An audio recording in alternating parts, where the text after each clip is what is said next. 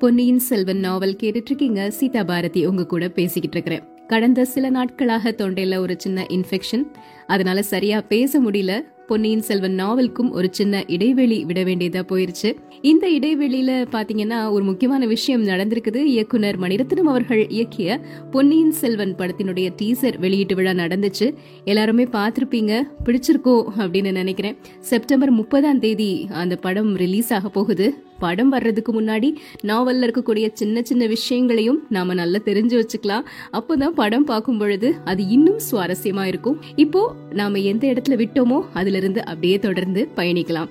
என்ன நம்ம பார்த்துட்டு இருந்தோம் அப்படின்னு பாத்தீங்கன்னா தஞ்சாவூருக்கு வந்திருக்கிறாங்க குந்தவை நந்தினிய சந்திக்கிறாங்க கூட வானத்தையும் இருக்கிறாங்க. ராத்திரி நேரத்துல அவங்க எல்லாரும் சேர்ந்து நாடகம் பார்த்துட்டு இருக்கிறாங்க அதுக்கப்புறம் குந்தவை கோயிலுக்கு போறாங்க. வானதி தூக்கம் வரல அப்படின்னு மேல் மாடத்துல உலாவிக்கிட்டே இருக்கும் பொழுது சுந்தர சோழர் ஏதோ தனியா பேசிக்கிட்டு இருக்கிற மாதிரி பாக்குறாங்க அந்த சமயத்துல அங்க ஒரு உருவம் நிக்கிற மாதிரி தெரியுது. அந்த உருவம் பாக்குறதுக்கு நந்தினி மாதிரியும் இருக்குது. என்ன நடந்தது அப்படிங்கறதே புரியல. வானதி மயக்கம் போட்டு விழுந்துட்டாங்க. குந்தவையினுடைய அறை வாசல் முன்னாடி அவங்க விழுந்திருக்கிறாங்க. இதுக்கப்புறமா என்ன நடக்குதுங்கிறத இப்ப தெரிஞ்சுக்கலாம். அத்தியாயம் பதினாறு சுந்தர சோழரின் பிரம்மை. அடுத்த நாள் காலையில சுந்தர சோழ சக்கரவர்த்தி குந்தவைய அழைச்சிட்டு வர சொல்றாரு. பக்கத்துல இருந்த ஏவலாளர்கள் தாதிமார்கள் வைத்தியர்கள் எல்லாரையும் தூரமா போக சொல்லிட்டு தன்னுடைய மகளை பக்கத்துல உட்கார வச்சுட்டு அன்போட முதுகை தடவி கொடுத்துட்டு ஏதோ சொல்ல நினைக்கிறாரு ஆனா சொல்ல முடியாம தவிச்சுக்கிட்டே இருக்கிறாரு. என்னாச்சுப்பா? என்ன சொல்ல நினைக்கிறீங்க? அப்படின்னு குந்தவை கேக்குறாங்க.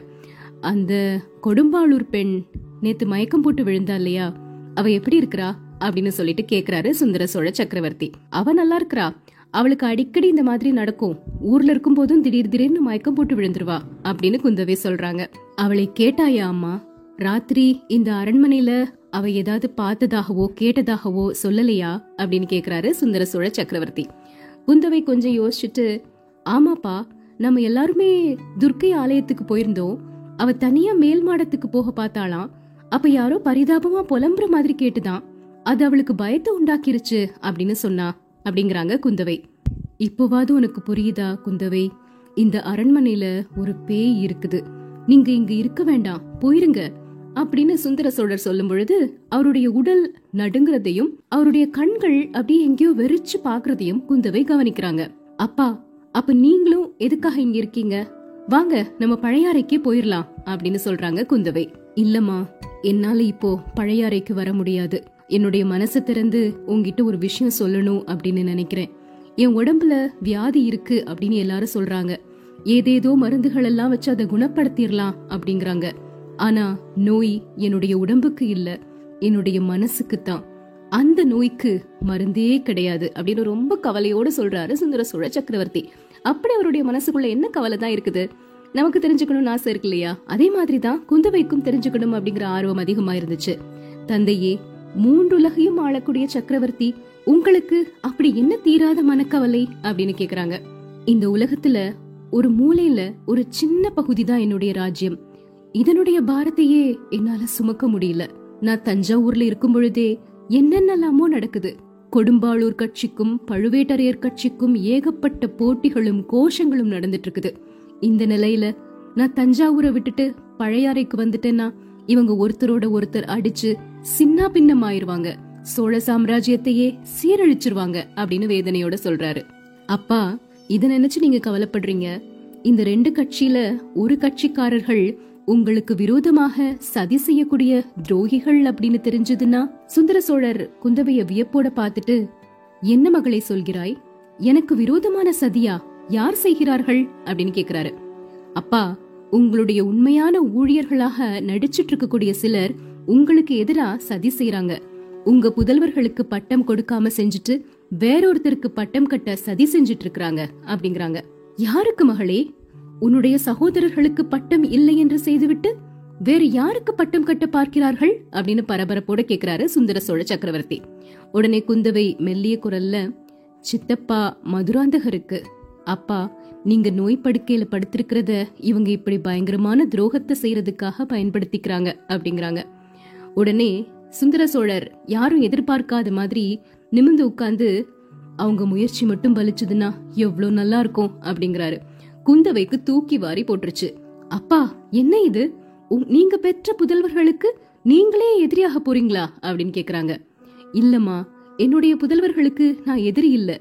அவங்களுக்கு நன்மை செய்ய தான் நினைக்கிறேன். ஆனா இந்த சாபக்கேடு இருக்கக்கூடிய ராஜ்யம் அவங்களுக்கு வேண்டாம். மதுராந்தகன் எப்படியாவது சம்மதிக்கணும். குந்தவை உன்னுடைய பெரிய பாட்டி செம்பியன் மாதேவிக்கு உன் மேல நிறைய அன்பு உண்டு. நீ அவங்க கிட்ட நயமா எடுத்து சொல்லி மதுராந்தகனுக்கு பட்டம் கட்டுறதுக்கு சம்மதம் வாங்கிடு. அதே மாதிரி காஞ்சிக்கு போ.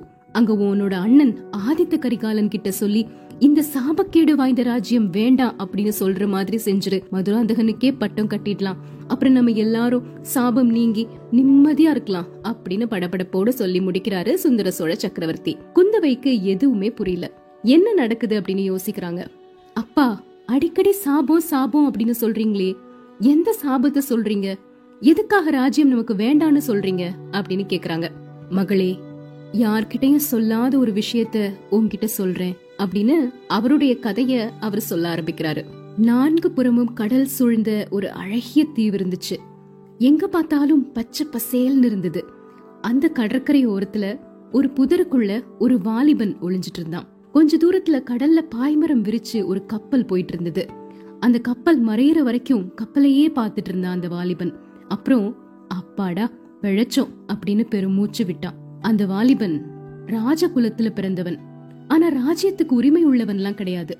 ராஜ்யம் ஆளக்கூடிய ஆசையும் அவனுக்கு கிடையாது. கடல் கடந்த நாட்டுக்கு போருக்கு சென்ற ஒரு சைன்யத்தோட அவன் போனான். போர்ல அவனுடைய சைன்யம் தோல்வியுற்றது. நிறைய பேர் செத்து போயிட்டாங்க. வாலிபன் தலைமை வகித்த படையிலையும் நிறைய பேர் இறந்துட்டாங்க. உயிர் பிழைச்சவங்க எல்லாருமே எப்படியாவது தப்பிச்சு தாய்நாட்டுக்கு போகணும் அப்படின்னு தான் நினைச்சாங்க. ஆனா அந்த வாலிபனுக்கு மட்டும் தாய்நாட்டுக்கு திரும்ப போறதுக்கு விருப்பமே இல்ல. தனக்கு கீழே இருந்த படை வீரர்கள் நிறைய பேரை பறி கொடுத்துட்டு அவன் மட்டும் தாய்நாட்டுக்கு போகணும் அப்படின்னு நினைக்கல. அதனால ஒரு தீவுக்குள்ள வந்து ஒளிஞ்சுக்கிட்டான். அந்த தீவினுடைய அழகு அவன் மனதை ரொம்ப கவர்ந்துருச்சு. அந்த தீவுல மனித சஞ்சாரமே இல்லை அப்படின்னு தோணுச்சு. அவனுடைய உற்சாகம் ரொம்ப அதிகமா இருந்தது. மரக்கிளையில சாய்ந்து உட்கார்ந்தபடி பல நினைவுகளை யோசிச்சுக்கிட்டு வருங்காலத்தை பத்தி பகல் கனவுகள் கண்டுட்டு ரொம்ப சந்தோஷமா அந்த இளைஞன் இருந்துட்டு இருந்தான். திடீர்னு ஒரு மனித குரல்ல அதுவும் பெண் குரல்ல ஒரு கூச்சல் கேட்டது. திரும்பி பார்த்தா ஒரு பெண் கூச்சல் போட்ட மாதிரி ஓடிக்கிட்டே இருந்தா. அவளை தொடர்ந்து ஒரு பயங்கரமான கரடி ஓடிட்டு இருந்தது. அவன் பார்த்துட்டு இருக்கும் போதே அந்த கரடி அந்த பெண்ணை நெருங்கிக்கிட்டு இருந்தது. வாலிபன் மரக்கிளையிலிருந்து வேகமா குதிச்சு மரத்துல ஒரு வேலை சாத்தி வச்சிருந்தான். அந்த வேலை எடுத்துட்டு கரடியை துரத்தி வேகமா ஓட ஆரம்பிச்சிட்டான். கரடி ஒரே பாய்ச்சல்ல அந்த பெண் மீது பாயறதுக்கு தயாரா இருந்தது. அந்த சமயத்துல தன்னோட கையில இருந்த வேலை கரடி மீது வீசிட்டான் அந்த இளைஞன். இப்போ கரடி கோவம் வந்து இளைஞனை நோக்கி பாய ஆரம்பிச்சது.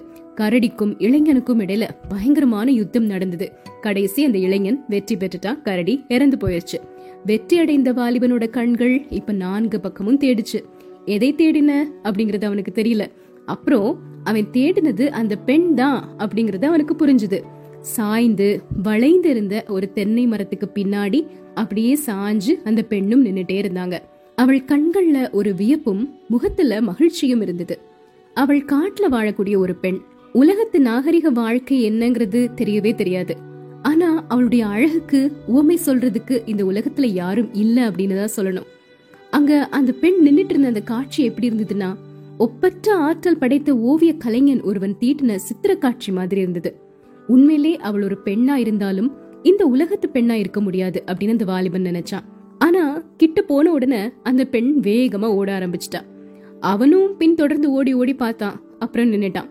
சரி எப்படினாலும் இந்த பெண் இங்க தானே இருக்க போறா. எனக்கு அது பார்க்கலாம் அப்படின்னு நினைச்சு விட்டுட்டான்.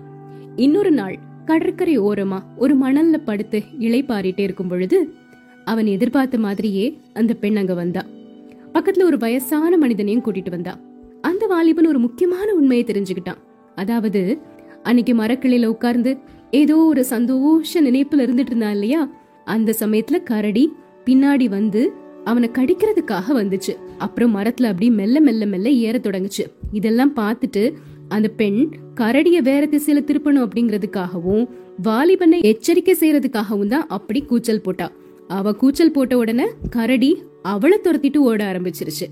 இந்த விஷயத்த தெரிஞ்ச உடனே அந்த வாலிபனுடைய மனசு ஒரு மாதிரி நன்றி உணர்ச்சியில பெருக ஆரம்பிச்சிருச்சு. இவ்வளோ ஒரு பெரிய உதவி எனக்கு செஞ்சிருக்கிறா இந்த பெண்.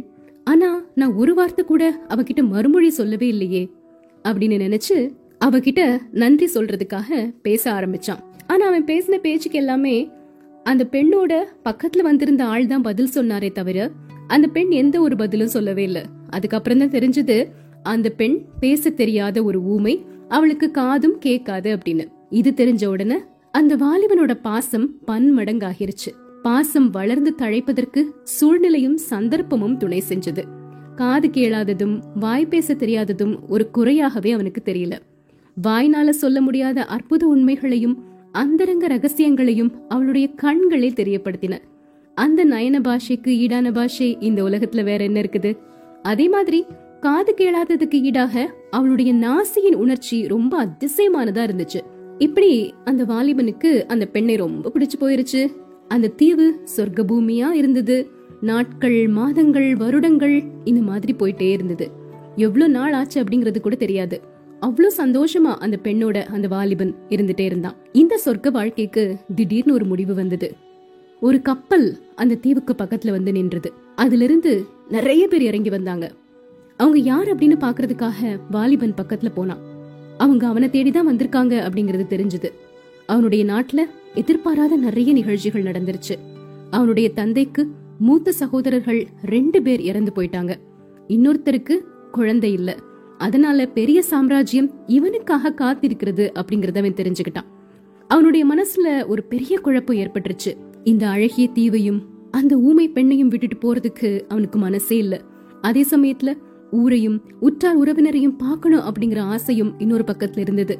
பிறந்த நாட்டை நான்கு பக்கங்கள்ல இருந்து அபாயம் சூழ்ந்திருக்கிறது அப்படின்னு தெரிஞ்சதுக்கு அப்புறம் அவன் அமைதியா இருக்க முடியுமா?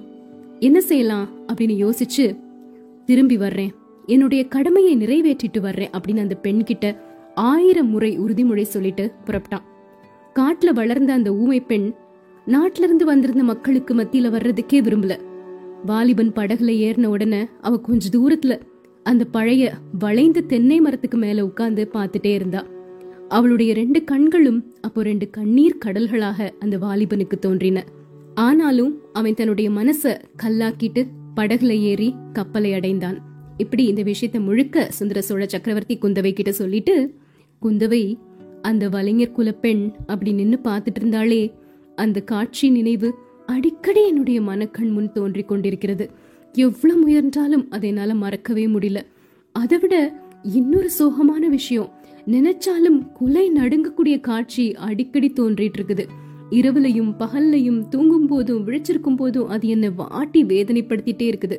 அதையும் சொல்லட்டுமா அப்படின்னு தன்னுடைய அருமை மகளை பார்த்து சுந்தர சோழ சக்கரவர்த்தி கேக்குறாரு. தொண்டை அடைச்சு போயிருச்சு குந்தவைக்கு. சொல்லுங்கப்பா அப்படின்னு சொல்றாங்க. அத்தியாயம் பதினேழு மாண்டவர் மீள்வதுண்டோ? அந்த தீவுல இருந்து அன்னைக்கு மரக்கலத்துல ஏறி புறப்பட்டேன். கோடிக்கரைக்கு வந்தேன். என்னுடைய பாட்டனார் பராந்தக சக்கரவர்த்தி இந்த தஞ்சாவூர் அரண்மனையில அப்போ தங்கியிருக்கிறாரு அப்படிங்கறது தெரிஞ்சது. நான் தஞ்சை வந்தபோது பராந்தக சக்கரவர்த்தி மரணத்தை எதிர்நோக்கி இருந்தாரு அவருடைய உள்ளம் நொந்து போயிருந்தது. நாற்பது ஆண்டு காலத்துல அவர் உருவாக்கி வச்சிருந்த மகாராஜ்யம் சின்ன பின்னமாகிட்டு இருந்தது. அவருக்கு அப்புறமா பட்டத்தை அடைய வேண்டிய ராஜாதித்தர் தக்கோல போர்ல இறந்து போயிட்டாரு. அந்த போர்க்களத்துல படுகாயம் அடைந்த என்னுடைய தந்தை அரிஞ்சயர் பிழைப்பாரோ மாட்டாரோ அப்படிங்கிற நிலையில இருந்தாரு. இதெல்லாம் சேர்ந்து முதிய பிராயத்துல இருந்த பராந்தக சக்கரவர்த்தியினுடைய உள்ளம் ரொம்ப புண்பட்டு போயிருந்தது. அந்த சமயத்துல என்ன பார்த்த உடனே அவருடைய முகம் மலர்ந்துருச்சு. என்னோட பாட்டனாருக்கு நான் குழந்தையா இருக்கும் போதே என்ன ரொம்ப பிடிக்கும். என்னை எங்கேயும் அனுப்பாம அரண்மனையில அவர் கூடவே தான் வச்சிருப்பாரு. பிடிவாதம் பிடிச்சு அவர்கிட்ட விடை பெற்று தான் நான் ஈழ நாட்டுக்கு போனேன். அங்கிருந்து எல்லாரும் திரும்பி வந்தப்போ நான் இல்ல அப்படிங்கறது தெரிஞ்ச உடனே பாட்டனாரோட மனசு ரொம்ப உடஞ்சு போயிருச்சு. நான் இறந்து போயிட்டேன் அப்படின்னு தான் நினைச்சிருக்கிறாரு. என்னை தேடி வர்றதுக்காக கூட்டம் கூட்டமா ஆட்களை அனுப்பிட்டே இருந்தாரு. கடைசியில ஒரு கூட்டம் அந்த தீவுல என்னை கண்டுபிடிச்சிட்டாங்க. நான் வந்து சேர்ந்த உடனே புண்பட்ட அவருடைய மனசுக்கு கொஞ்சம் சாந்தி ஏற்பட்டது. அவருடைய அந்திம காலத்துல வீழ்ச்சி அடைந்து வந்த சோழ சாம்ராஜ்யம் மறுபடியும் என்னால மேன்மை அடையும் அப்படிங்கிற ஒரு நம்பிக்கை அவருடைய மனசுல இருந்தது. அவரு இறக்கக்கூடிய தருவாயில என்ன பக்கத்துல கூப்பிட்டு அப்பனே எனக்கு பிறகு உன்னுடைய பெரியப்பன் கண்டராதித்தன் சிம்மாசனம் ஏறுவான். அவனுக்கு அப்புறம் இந்த சோழ சாம்ராஜ்யம் உன்னை அடையும். உன்னுடைய காலத்தில்தான் இந்த சோழ சாம்ராஜ்யம் மேன்மை அடைய போகிறது அப்படின்னு பல தடவை சொன்னாரு. சோழ நாட்டின் மேன்மையை நிலைநாட்டுவதே என்னுடைய வாழ்க்கையின் லட்சியமா இருக்கணும் அப்படின்னு சொல்லி வாக்குறுதியும் பெற்றுக்கிட்டாரு. என்னோட பாட்டனார் என்கிட்ட எவ்வளவு பிரியம் வச்சிருந்தாரோ அந்த அளவுக்கு அவர் மேல நான் மரியாதை வச்சிருந்தேன். அதனால அவருடைய கட்டளைய மதிச்சு நடக்கணும் அப்படின்னு நினைச்சுக்கிட்டேன். ஆனாலும் என்னுடைய உள்ளத்துல அமைதியே இல்ல. கடல் சூழ்ந்த தீவுல கரடிக்கு இரையாகாமல் என்னை காப்பாத்திய கரையர் குல மகளின் கதி என்ன? சோழ நாட்டு சிம்மாசனத்துல கீழ்குலத்துல பிறந்த ஒரு ஊமை பெண் ராணியாக வீட்டிருக்க முடியுமா? அரண்மனை வாழ்வு அவளுக்கு சரிப்பட்டு தான் வருமா? நாட்டு நகரத்தார் என்னை பார்த்து சிரிக்க மாட்டாங்களா? இந்த எண்ணம்லாம் அடிக்கடி என் மனசுல தோன்றிக்கிட்டே இருந்துச்சு. அது மட்டும் இல்லாம என்னுடைய பெரிய தகப்பனார் கண்டராதித்தர் கொஞ்ச நாளைக்கு முன்னாடி இரண்டாவது கல்யாணம் செஞ்சிருந்தாரு. அவரை மணந்த அந்த பெண் மழவரையர் குல மகள் அப்படிங்கிறது உனக்கு நல்லாவே தெரியும் குந்தவை. முதல் மனைவிக்கு குழந்தை இல்லைன்னா இரண்டாவது மனைவிக்கும் குழந்தை பிறக்காது அப்படிங்கிறது என்ன நிச்சயம்? பெரியப்பாவுக்கு ஆண் குழந்தை பிறந்ததுன்னா ராஜ்யம் எனக்கு எப்படி வரும்? இதை பற்றி ராஜ்யத்துல சிலர் அப்பவே பேசிட்டு இருந்தது என்னுடைய காதுல விழுந்தது. ஆனா அப்படிப்பட்ட சந்தேகம் யாருக்கும் உண்டாக கூடாது அப்படின்னு மகாத்மாவாகிய என்னுடைய பெரிய தகப்பனார் நினைச்சாரு. பராந்தக சக்கரவர்த்தி காலமானதுக்கு அப்புறம் கண்டராதித்தருக்கு ராஜ்ய பட்டாபிஷேகம் நடந்தது. அதே சமயத்துல எனக்கும் யுவராஜ்ய பட்டாபிஷேகம் நடக்க வேண்டும் அப்படின்னு என்னுடைய பெரியப்பா முடிவு செஞ்சுட்டாரு. என் பெரிய மகளே இன்னைக்கு உன்னுடைய தம்பி அருள்மொழி மேல இந்த நாட்டு மக்கள் எவ்வளவு பிரியமா இருக்கிறாங்களோ அதே மாதிரி அந்த நாட்கள்ல ஏன் மேல அபிமானமா இருந்தாங்க?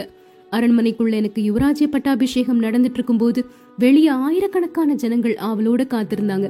புதுசா முடிசூடிய சக்கரவர்த்தியும் யுவராஜாவும் சேர்ந்தது போல ஜனங்களுக்கு காட்சி தரணும் அப்படின்னு எல்லாரும் நினைச்சாங்க.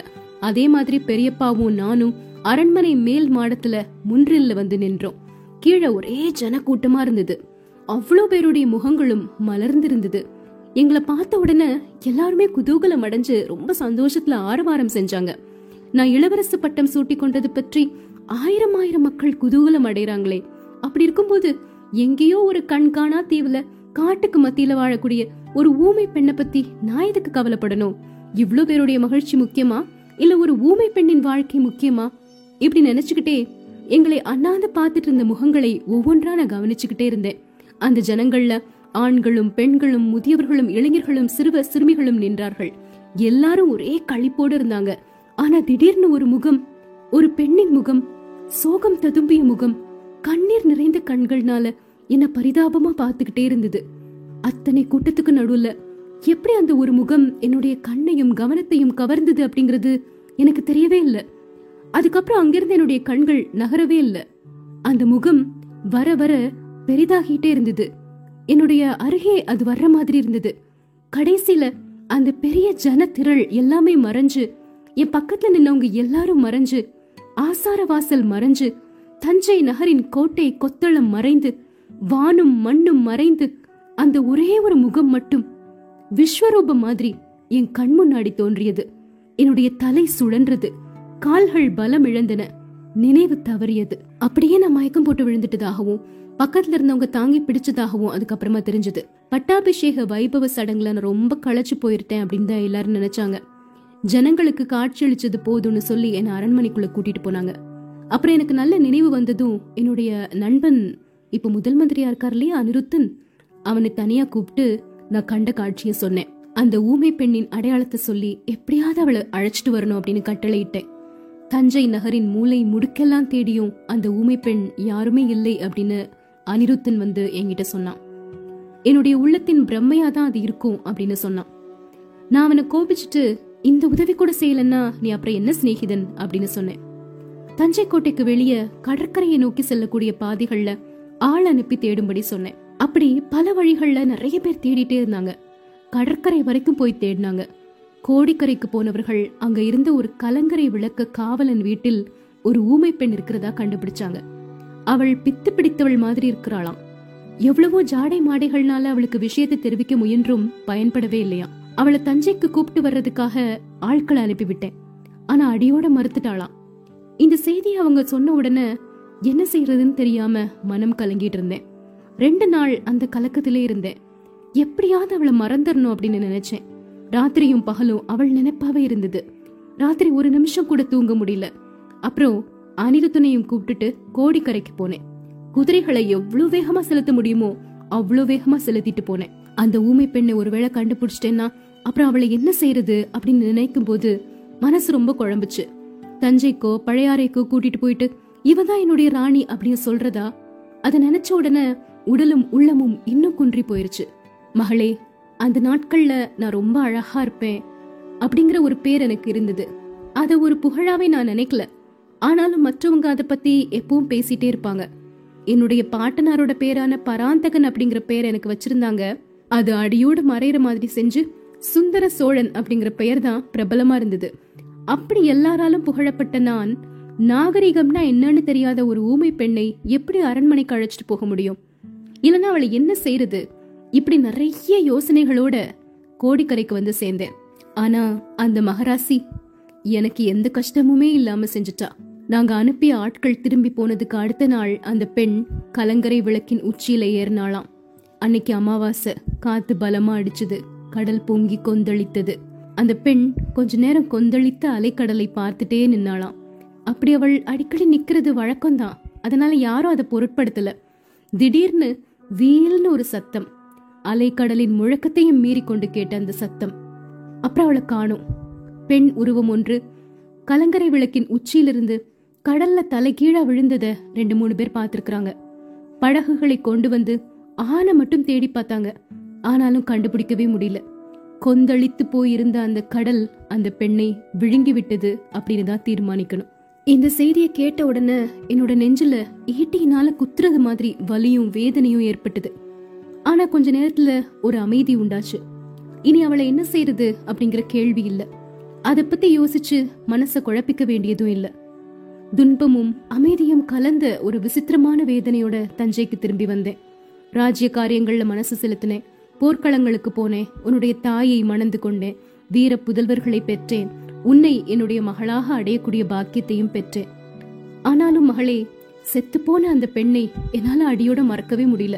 சில சமயம் என்னோட கனவுல அந்த பயங்கர காட்சி. நான் கண்ணால பார்க்காத அந்த காட்சி தோன்றி என்னை வருத்தி கொண்டே இருந்தது. கனவுல அந்த பயங்கரமான காட்சி வரும்போதெல்லாம் நான் அலறி புடைத்து கொண்டு எந்திரிப்பேன். பக்கத்துல படுத்திருக்கிறவங்க என்ன என்ன என்ன? அப்படின்னு கேட்பாங்க. உன்னோட அம்மா எத்தனையோ தடவை கேட்டிருக்கிறா. நான் உண்மையை சொன்னதே இல்ல.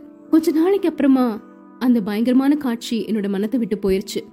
அவளும் என்னுடைய நினைவுகள்ல இருந்து அகன்று போயிட்டா. அகண்டுட்டா அப்படின்னு தான் கொஞ்ச நாளா நினைச்சிட்டு இருந்தேன். ஆனா உயிரோட இருக்கிறவங்கள விட செத்து போனவங்க தான் அதிக கொடுமைக்காரர்கள் அப்படின்னு தோணுது. மகளே அந்த ஊமைச்சியின் ஆவி என்னை விட்டு போகவே இல்லை. கொஞ்ச காலமா அது மீண்டும் மீண்டும் தோன்றி என்னை வதைக்க ஆரம்பிக்கிறது. மகளே மாண்டவர்கள் திரும்ப வருவாங்கன்னு நீ நம்புறியா? அப்படின்னு சொல்லிட்டு பார்வையை எங்கேயோ தூரத்துல விரிச்சு பார்த்துட்டே இருந்தாரு. குந்தவைக்கு அப்பாவோட நிலைமைய பாக்குறதுக்கு ஒரு மாதிரி கவலையா இருந்தது. தந்தைய நிமிர்ந்து பார்த்துட்டு அப்பா இந்த பயங்கரமான வேதனையை பல வருட காலம் மனதிலே வைத்துக்கொண்டு கஷ்டப்பட்டிருக்கீங்க. அதனால தான் உங்க உடம்பும் சீர் குலைஞ்சு போயிருச்சு. இப்போ என்கிட்ட சொல்லிட்டீங்கல்ல இனிமே உங்க உடம்பு சரியாயிடும் அப்படின்னு சொல்றாங்க. குந்தவை நீ நம்பலன்னு நினைக்கிறேன். இறந்து போனவங்க திரும்பவும் வருவாங்க அப்படின்னு சொன்னா நீ நம்ப மாட்ட. ஆனாலும் அதோ அந்த தூணுக்கு பக்கத்துல குத்து விளக்குக்கு பின்னாடி அந்த பாவி ஆவி நேத்து ராத்திரி நின்னுச்சு. நான் அதை என் கண்ணால பார்த்தேன். நான் அதை எப்படி நம்பாம இருக்க முடியும்? நான் கண்டது வெறும் பிரம்மை அப்படின்னா உன்னுடைய தோழி வானதியை பத்தி என்ன சொல்லுவ? அவளும் எதையோ பார்த்து கேட்டதுனால தானே நினைவு தவறி கீழே விழுந்திருக்கிறா? அவளை கூட்டிட்டு வா குந்தவை. நானே நேர்ல கேட்டு தெரிஞ்சுக்கிறேன் அப்படின்னு சுந்தர சோழர் பரபரப்போட சொல்றாரு. அப்பா வானதி ஒரு பயந்தாங்கோழி பெண். இருட்டுல தூணை பார்த்தா கூட அலறி அடிச்சு மயக்கம் போட்டு விழுந்துருவா. அவளை கேக்குறதுல எந்த பயனும் கிடையாது. அவ எதையும் பார்த்திருக்கவும் மாட்டா கேட்டிருக்கவும் மாட்டா. அப்படியா சொல்ற? சரி அவ போனா போகட்டும். நான் சொல்ல வேண்டிய மிச்சத்தையும் சொல்லிடுறேன். மாண்டவர்கள் மீண்டு வருவார்கள் அப்படிங்கறதுலலாம் எனக்கு நம்பிக்கை இல்லாம தான் இருந்தது. அது என்னுடைய பிரம்மை அப்படின்னு தான் நினைச்சிட்டு இருந்தேன். ஆனா காவிரி நதியில நம்ம எல்லாரும் ஓடத்துல போயிட்டு இருந்தோம் அப்போ குழந்தை அருள்மொழிவர்மன் திடீர்னு காணாம போனானே உனக்கு ஞாபகம் இருக்கா? நம்ம எல்லாரும் திகைச்சும் தவிச்சும் நிக்கையில ஒரு பெண் பொன்னி நதி வெள்ளத்திலிருந்து குழந்தையை எடுத்து தூக்கி கொடுத்தாள்ல. குழந்தைய மத்தவங்க வாங்கிக்கிட்டதும் அவள் மறைந்து போயிட்டா. இத பத்தி நாம எவ்வளவோ தடவை பேசியிருக்கிறோம். நீ கூட மறந்திருக்க மாட்ட. நீங்க எல்லாருமே காவேரி அம்மன் தான் குழந்தைய காப்பாத்துனதா முடிவு செஞ்சீங்க. ஆனா என்னுடைய கண்ணுக்கு என்ன தோன்றுச்சு தெரியுமா? அந்த வலைஞர் குல மகள் ஊமைச்சி தான் குழந்தையை எடுத்து கொடுத்த மாதிரி தோன்றுச்சு. அன்னைக்கும் நான் மயக்கம் போட்டு விழுந்துட்டேன். அதே மாதிரி உன்னுடைய அண்ணனுக்கு இளவரசு பட்டம் சூட்டிய அன்றைய தினம் நினைவிருக்குதா? அன்னைக்கு பட்டாபிஷேகம் நடந்தப்போ ஆதித்த கரிகாலன் அந்த புறத்துக்கு தாய்மார்களிடம் ஆசை பெறுவதற்காக வந்தான் இல்லையா? அவனுக்கு பின்னாடி நானும் வந்தேன். அதே ஊமை பெண்ணின் ஆவி அங்கே பெண்கள் மத்தியில நின்னு கரிகாலனை கொடூரமா உத்து பார்த்துட்டு இருக்கிறத நான் பார்த்தேன். திரும்ப ஒரு தடவை மயக்கம் போட்டு விழுந்துட்டேன். அப்புறம் யோசிச்சு பார்க்கும்போது அந்த சம்பவம் பத்தி எனக்கு ஒரு சந்தேகம் உண்டாச்சு. அப்படி அவள் ஆதித்த கரிகாலனை கொடூரமா பார்க்க வேண்டிய அவசியம் என்ன அப்படின்னு நினைச்சு சந்தேகப்பட்டேன். அதுவும் என்னுடைய சித்த பிரம்மையின் தோற்றமா இருக்கலாமோ அப்படின்னு நினைச்சேன்.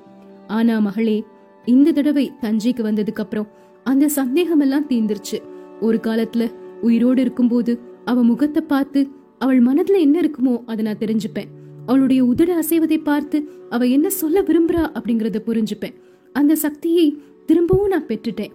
குந்தவை நாலஞ்சு தடவை நள்ளிரவுல அவ என் முன்னாடி வந்து எனக்கு ஏதோ எச்சரிக்கை செஞ்சா. என்ன கொன்றாயே அதை நான் மன்னிக்கிறேன். ஆனா திரும்பவும் ஒரு பாவத்தை செய்யாத. ஒருவனுக்கு சேர வேண்டிய ராஜ்யத்தை இன்னொருத்தனுக்கு கொடுக்காத.